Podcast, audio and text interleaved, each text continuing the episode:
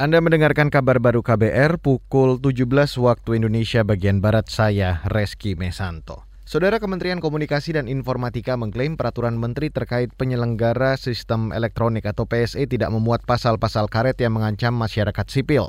Direktur Jenderal Aplikasi Informatika di Kementerian Kominfo, Samuel Abrijani Pangerapan mengatakan, Definisi konten bermasalah oleh pengguna PSE sudah diatur dan disesuaikan dengan Undang-Undang Informasi dan Transaksi Elektronik. Karena itu dalam Permen Kominfo, PSC juga mencantumkan kewenangan pemerintah untuk mengakses konten yang dinilai bermasalah. Kalau ada kejahatan, saya perlu tahu, dia polisi perlu tahu, ya perlu kasih datanya.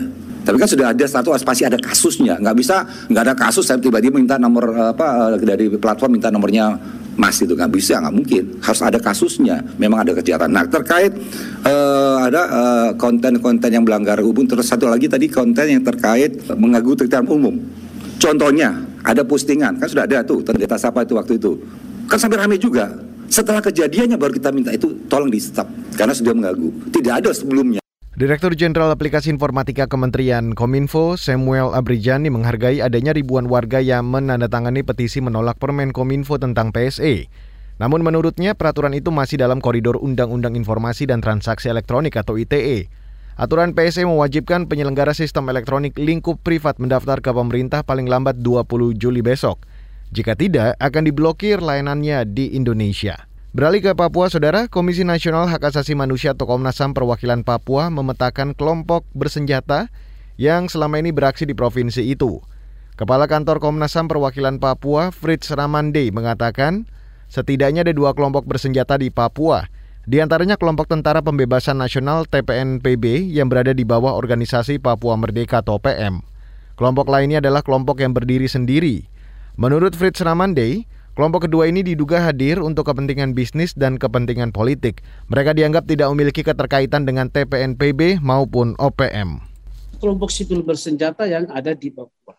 Yang ada di bawah eh, organisasi Papua Merdeka, organisasi Papua Merdeka, lalu kemudian punya sayap militer yang namanya TNPB. Tapi juga ada kelompok sipil bersenjata yang berdiri sendiri untuk kepentingan bisnis dan kepentingan politik. Kepala Kantor Komnas HAM Perwakilan Papua, Fritz Ramande mengatakan kelompok bersenjata TPNPB memperjuangkan ideologi Papua Merdeka.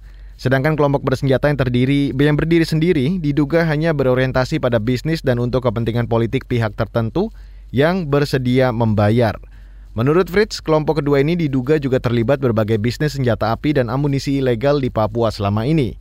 Perdagangan senjata ilegal melibatkan warga sipil, ASN, pengusaha, hingga anggota TNI Polri. Saudara, perdagangan saham di Bursa Efek Indonesia sepanjang hari ini bergerak naik di zona hijau. Dikutip dari RTI Business, indeks harga saham gabungan atau IHSG sempat jatuh ke zona merah di pagi hari, namun dengan cepat bangkit bahkan terus bergerak naik. Pada sesi perdagangan sore ini, IHSG ditutup menguat 76 poin atau 1,15 persen di level 6.736.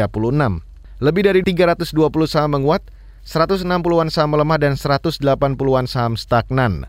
Penguatan juga terjadi di sejumlah bursa saham utama Asia kecuali indeks Hang Seng Hong Kong yang melemah 0,89 persen. Sementara itu, rupiah menguat tipis namun masih diperdagangkan di level 15.021 rupiah per 1 dolar Amerika Serikat. Dan saudara, demikian kabar baru saya Reski Mesanto.